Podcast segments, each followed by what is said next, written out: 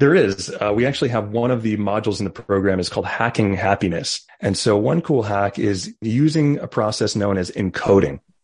Your brain is always creating associations. You know this better than anyone, right? This is what brands do. And we can use that same strategy. So on my desk, you know, viewers won't be able to see this, but I have a blue rock that I keep on my desk, very distinct turquoise stone.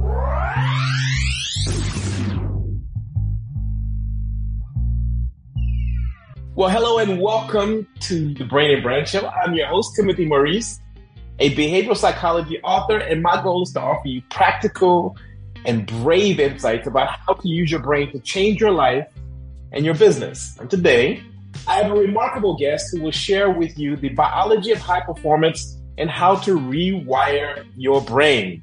Ben Ahrens, welcome to the Brain and Brand Show. Thanks, Timothy, for having me. Excited to be here.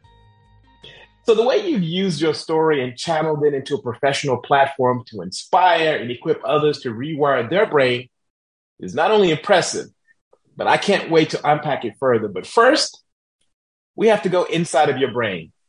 In my favorite feature called Inside Your Mind, I'll ask you seven light questions where you can only choose one answer.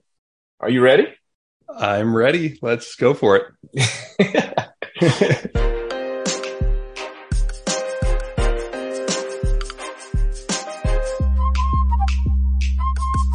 Surfing or fishing? Ooh, surfing.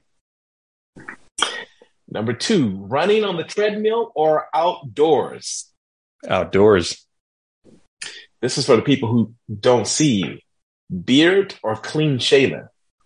A little bit of a beard. A little bit of a beard. yeah. nice trimmed up. Okay, cool. Conscious or unconscious mind? Ooh, that's a good one. I would have to go with unconscious mind. More interesting pathways to go down there. Mm. Americano or cappuccino? Americano. Keep it simple. Celery or carrots? Mmm. I would have to go with carrots in a pinch. A little bit more nutrition there. Number seven, and finally, hope or faith? Ooh, that is a good one to end on. Let's see. Hope or faith? Hmm. I would say hope, and it's kind of a gateway to a leap of faith. So let's start with hope. Let's go there. I love that answer. Well, thank you so much for allowing us to go inside your mind.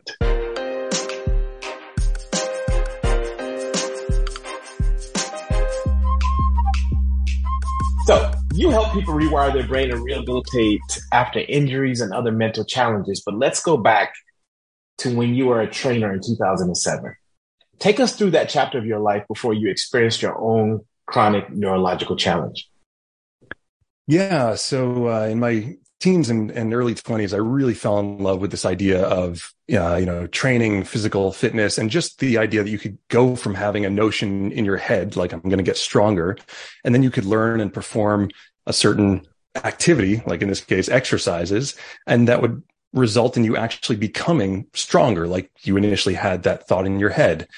And, uh, so I went kind of made that my career was also traveling and surfing and competing and uh, helping other athletes and uh, people recover from physical injuries. And then in my mid twenties, you know, arguably, arguably something that's the most like embarrassing thing happened that could happen to any fitness professional is that I completely lost my health, lost my fitness, got really sick with what turned out to be uh, late stage chronic neurological Lyme disease. And if it gets into the central nervous system, it can really kind of short circuit a whole bunch of stuff. Uh, long story short, I wound up being bedbound for about three years, going to upward of 25 or 30 different doctors and uh, was just really struggling to find my way out. Why would why do you say it was embarrassing? You know, I, I, have heard you mention this before that we have these different layers of um, the self, you know, and congruence is a huge thing. And so when you are internally you feel like a you know a healthy person you're putting out this image and you're making it your career. Everything is spreading out from this uh so sort of like this beacon of, of health and this example of health. And then all of a sudden that inside changes. And now all of a sudden you not only don't feel healthy you can't be healthy and function in that way it's sort of this loss of identity uh, identity at the time i see i completely get it and i can imagine you're probably really good at what you were doing as well. And I'm sure, you know, in and around your community, you were quite popular. And that that gap that started to build is a challenge. And it's one of the reasons why I'm very careful not to judge people because I've never been in your shoes. I don't know what it was like. You know, when you were down for those couple of years, was there ever a moment you wanted to give up? Oh yeah, you know, um, and again, it kind of goes to the identity thing. At, at the time, the identity was like keep going and just put that put that out there. But of course, you know, internally and, and in retrospect, I can definitely say I lost hope. I lost faith. Uh, I absolutely, you know, uh, not only wanted to give up, I felt like I had given up many times, and um, kind of led to one of the most powerful, uh, transformative realizations of my life, which was I always find that there's sort of like paradoxes in these big, you know, learnings. And this one was a willingness to let go of the old identity, willingness to actually be okay with sort of using air quotes here, giving up temporarily, knowing that or learning that there's no number or there's no limit to the amount of chances that we have to start over. Every moment, every breath is another chance to start over. And by doing that repeatedly, what I came to understand is that we actually create our identity. This identity is a co-creative process. It's not static. Take us through, you know, what was the context like around you? But because before we get into what you offer and so forth, I think your story in itself is so powerful.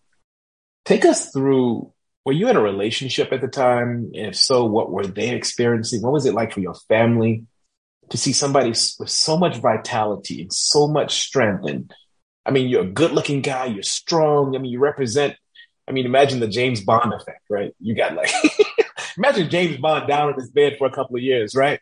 It, it's, it's almost harder for people around you, I can imagine. Yeah, I was living in Eastern Long Island at the time. Uh, in the summers, I was I owned and operated a uh, water sports camp. In the winters, I was doing a, you know personal training and physical therapy, and uh, living in a, a, small basement apartment and everything. But I was also writing for a um, a weekly fitness column for a local newspaper. Uh, I had a book in the works and an agent that was going to really help uh, you know promote it, and uh, it was all you know in the health and fitness kind of sphere. And so there were things it was like the train had left the station.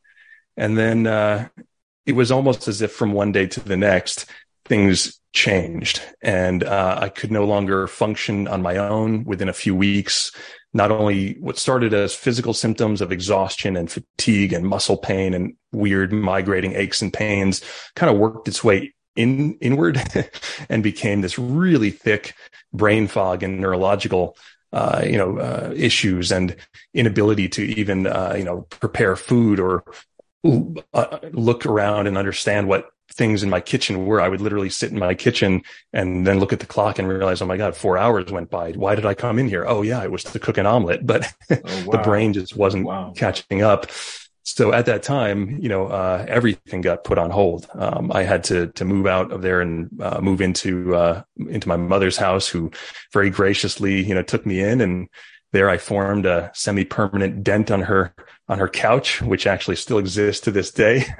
Been begging her mom, please get rid of that couch. I'll buy you a new one. Mm. Um, mm. But uh, yeah, a, a, lot changed, and uh, you know, friendships during that time as well. When you sort of drop out of the flow of life, life goes on for other people as it should. Yeah. Yeah. But in your own reality, you know, you just feel stuck.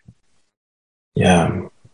You know, it's funny when I, so I spent a chunk of my year in South Africa and I remember I was here for like a year and a half and um, I went through some challenges and you're right. People continue to travel around the world and still kind of kind of stuck in a space. And um, it's partially what led me to go even deeper into neuroscience and go back and study neuroscience myself. This is why I feel such a kinship with you.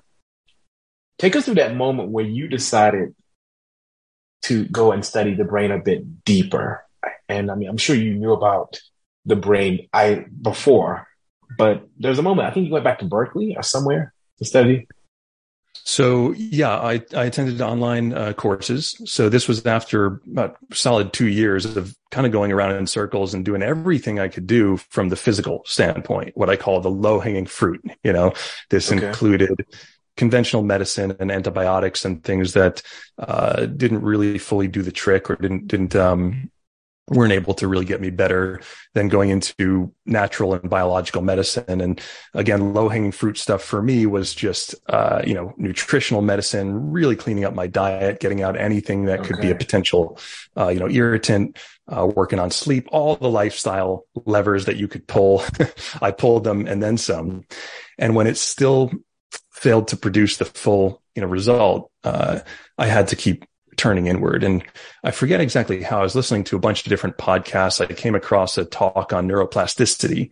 And at the time I had been through so many different tests. One of them was through uh, NYU Langone Medical, had done spinal taps and brain scans, and they found brain lesions in the frontal cortex. So basically brain damage. And that was one of the most frightening findings. Um, one of the diagnoses on the table was MS. And so again, at the time, I remember my concept of, of self and of kind of the way things worked as being fairly static. You know, identity, you had it and then you lost it. Uh, physicality or health, you had it and then you didn't. and so I had this notion that things would kind of only go downhill. And as it turns out, up until just recent decades, the idea of the the brain, it was understood that we start off with a certain no- number of neurons and then we're kind of mm. losing brain cells throughout throughout our life. And this talk I listened to on neuroplasticity was saying the opposite. It was saying, okay, actually more recent findings in recent decades show that your brain is constantly developing. It's actually through process called neurogenesis constantly generating new neurons and then new connections and changing. And some of the examples that they gave in this talk about, uh, you know, people who were learning how to see, blind people who had never seen before, uh, because the brain was forming new connections to make that possible.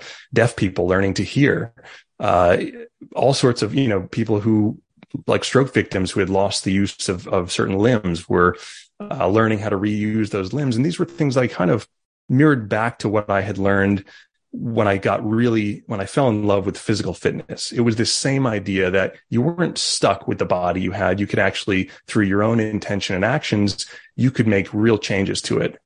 And now I was learning that the same was possible for the brain. It was really no different. So I attended these online courses. Uh, UC Berkeley was putting out one in 200 level courses on their podcasts, um, in neurobiology, neuroscience, reading all of the Norman Doidge books on the brain that changes itself and um, learning and implementing, starting to practice different things.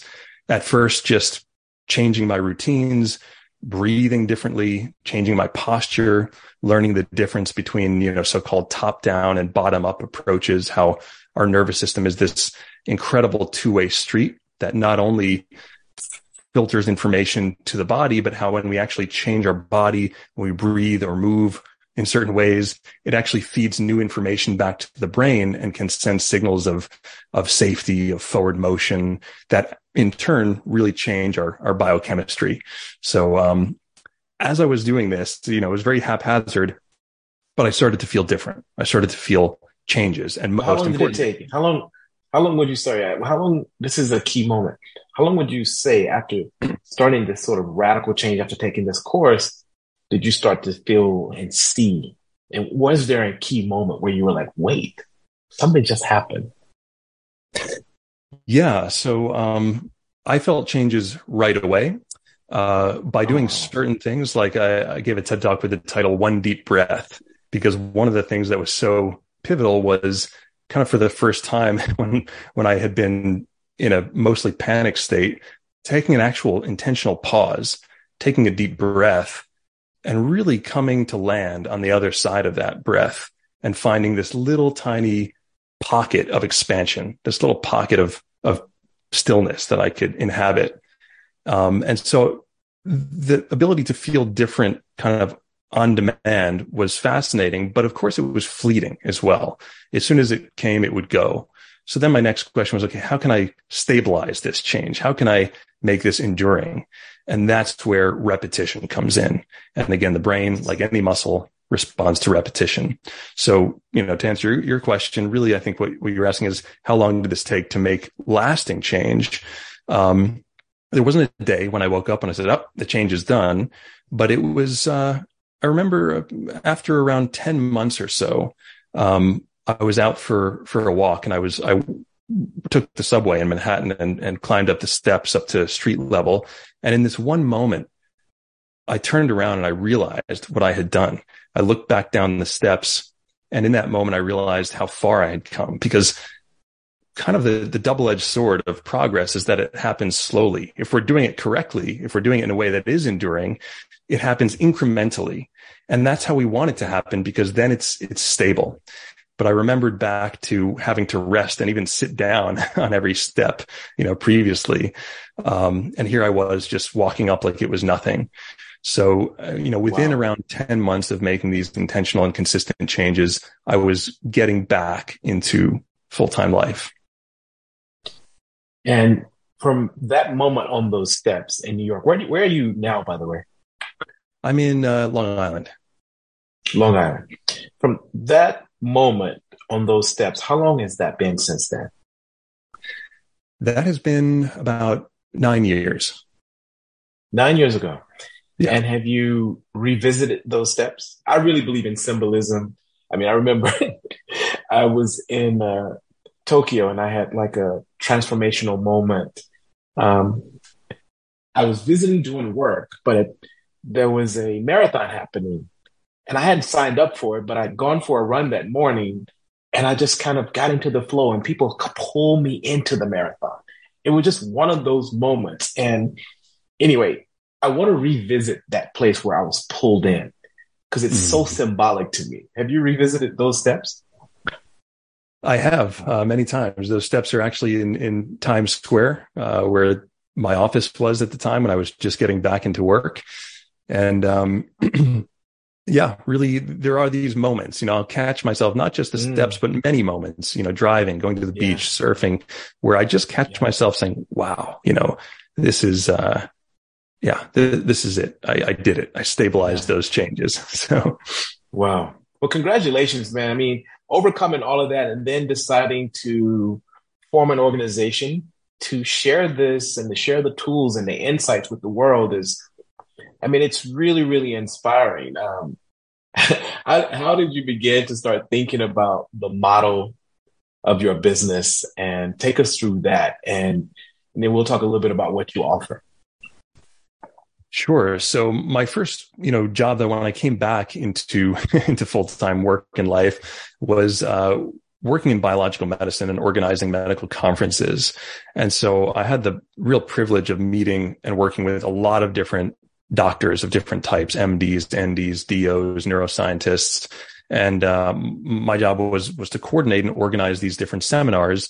And so I saw the real power and potential of um, of what was kind of coming down the pike in in natural medicine and in self directed medicine, uh, meaning things that people could actually do themselves to affect real changes in their in their brains and physiology.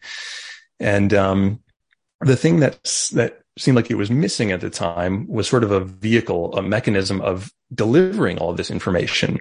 Um, so all this, the seminars, all this information was going to the practitioners, which was great, who would then disseminate it down to their, their patients. But of course, as busy doctors, they only have so much time and can only work with so many patients.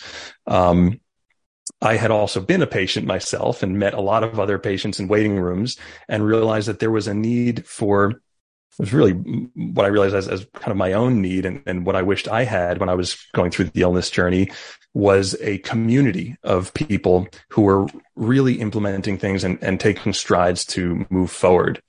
I had joined a lot of, you know, support groups and things. And well, for a time, it was, it was helpful to have other people, uh, you know, around me. It wasn't necessarily, um, the, the thing that was going to get me moving forward.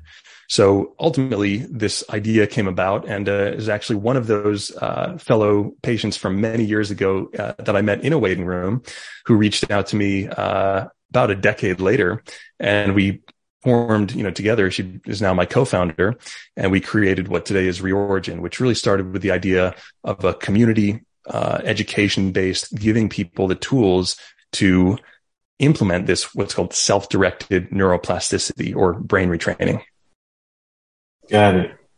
And, you know, when you think about the idea of performance and reinventing yourself and evolving yourself, let's talk specifically about the role that neuroplasticity can play.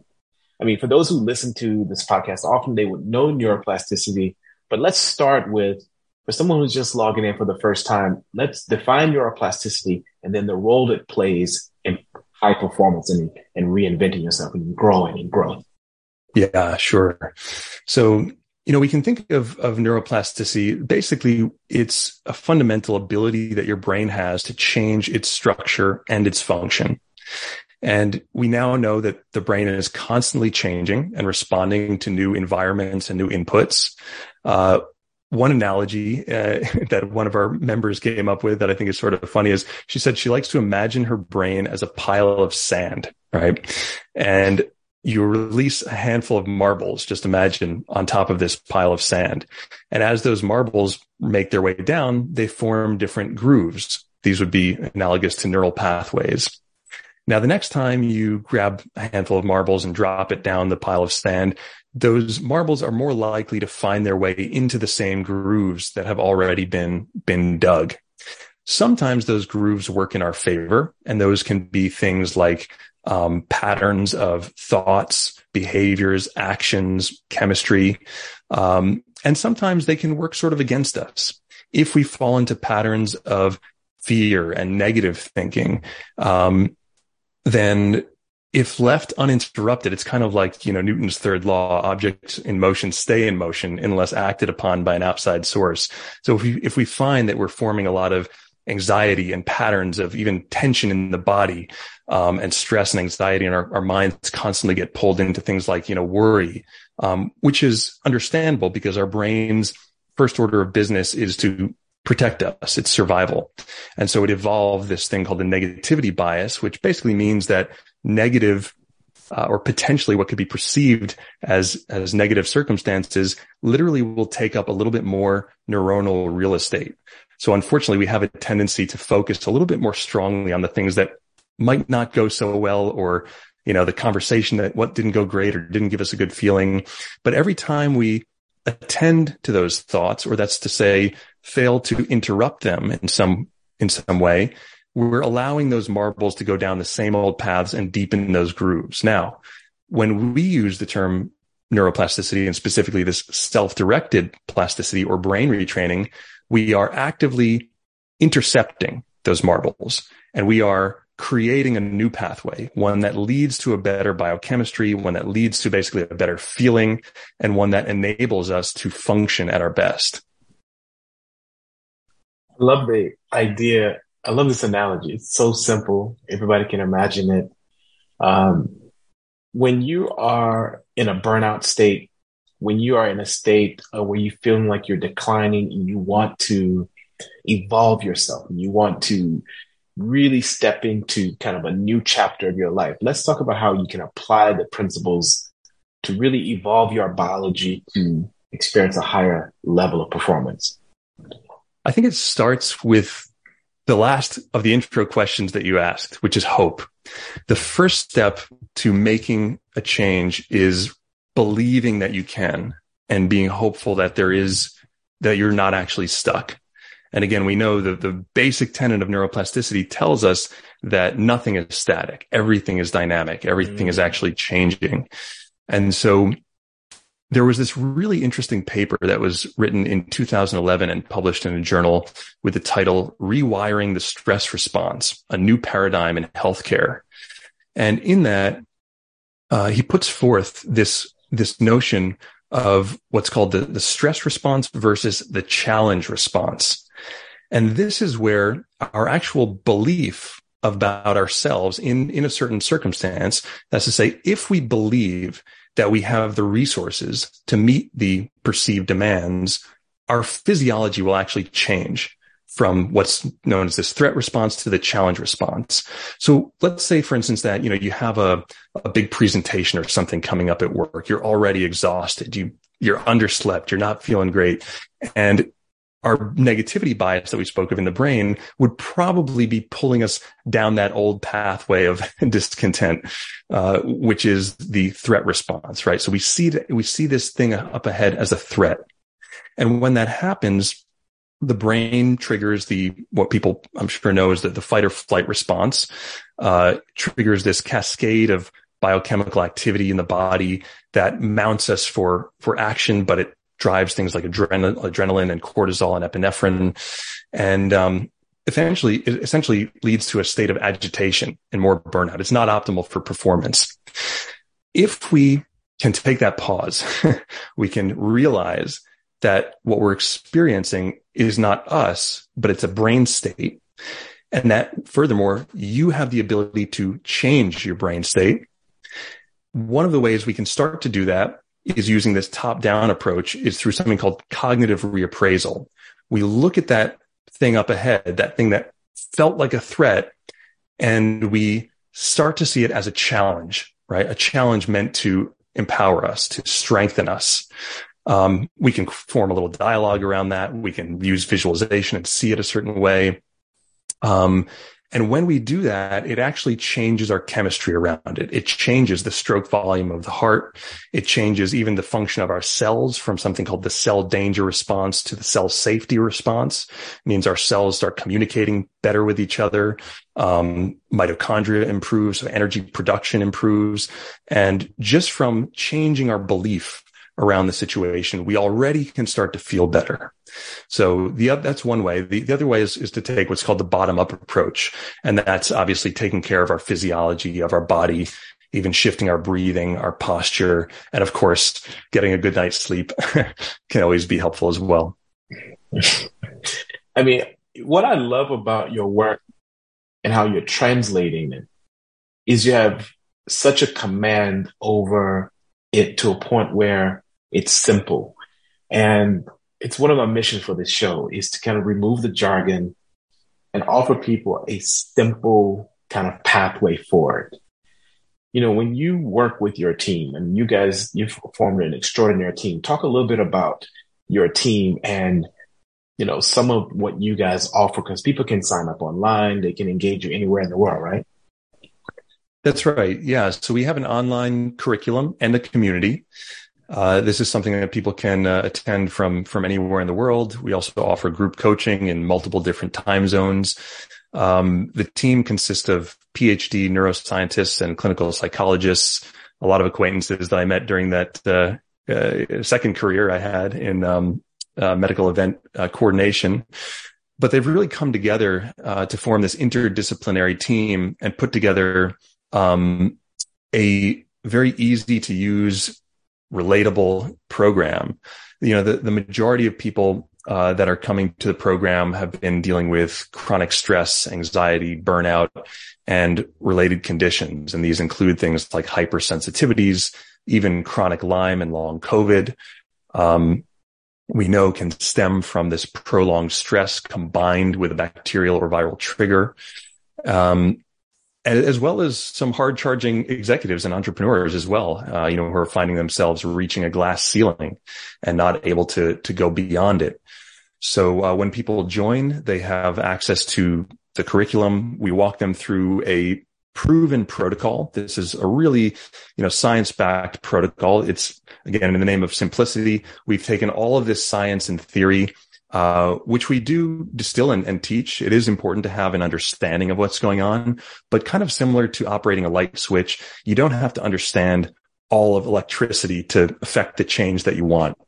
Similarly, with brain training and your nervous system, you need to just understand the basics and then you need to be able to implement what we've distilled down to a four step protocol, which has been derived from decades in clinical practice from different modalities such as behavioral therapy and PRT, which stands for pain reprocessing therapy. And, um, It's something that people can implement in as little as 10 minutes a day on a consistent basis. Like I experienced, they, they will start to feel, and most of them start to feel shifts right away.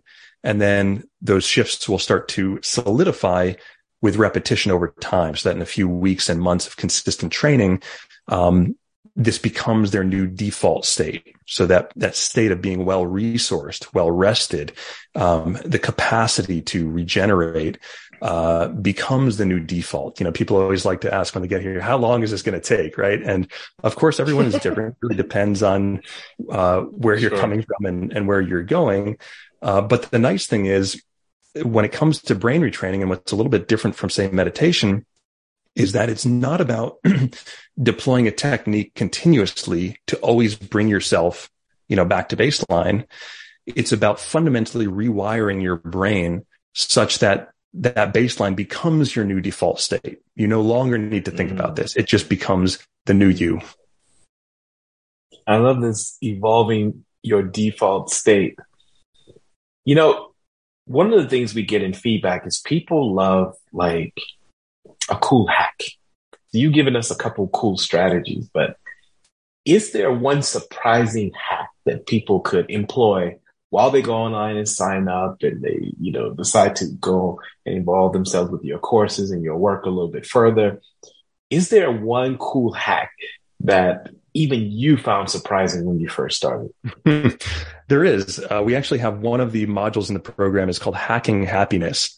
And it's a little bit tongue in cheek, right? Because of course, happiness is this huge topic. Uh, but there actually are ways to create shortcuts in the brain. And so one cool hack is using a process known as encoding. Your brain is always creating associations. You know this better than anyone, right? This is what brands do. Um, they create an association with a certain, can be something that you see, uh, or a slogan and then ultimately a feeling that's attached to that that thing. So when you see you know the Nike symbol and that that slogan of just do it is ingrained, maybe simply seeing that that swoosh out of the corner of your eye can be sufficient to trigger feelings of confidence in you. So they've created a hack. They've created a shortcut in your brain and they've done that very intentionally. And we can use that same strategy. So on my desk, you know, viewers won't be able to see this, but I have a blue rock that I keep on my desk, a very distinct turquoise stone. Now I, I got this stone in a little, one of those little sort of crystal shops in a, on a vacation with my wife in Spain. And, um, it has a certain association in my brain, no one else's brain, but my brain. It means relaxation. It means rest. It means vitality. So every time wow. if I'm in a midst of a stressful day or even a meeting, a Zoom call or something, all I need to do is pick up this little stone, hold it in my hand, and all of a sudden that feeling of tranquility will come surging back because my brain has created the shortcut, the pathway to get there. So this is something that anyone can do intentionally. You can basically the steps are, you know, find an object can be something that you already have uh, can be a photo, can be, uh, you know, a stone or anything that, that has meaning to you.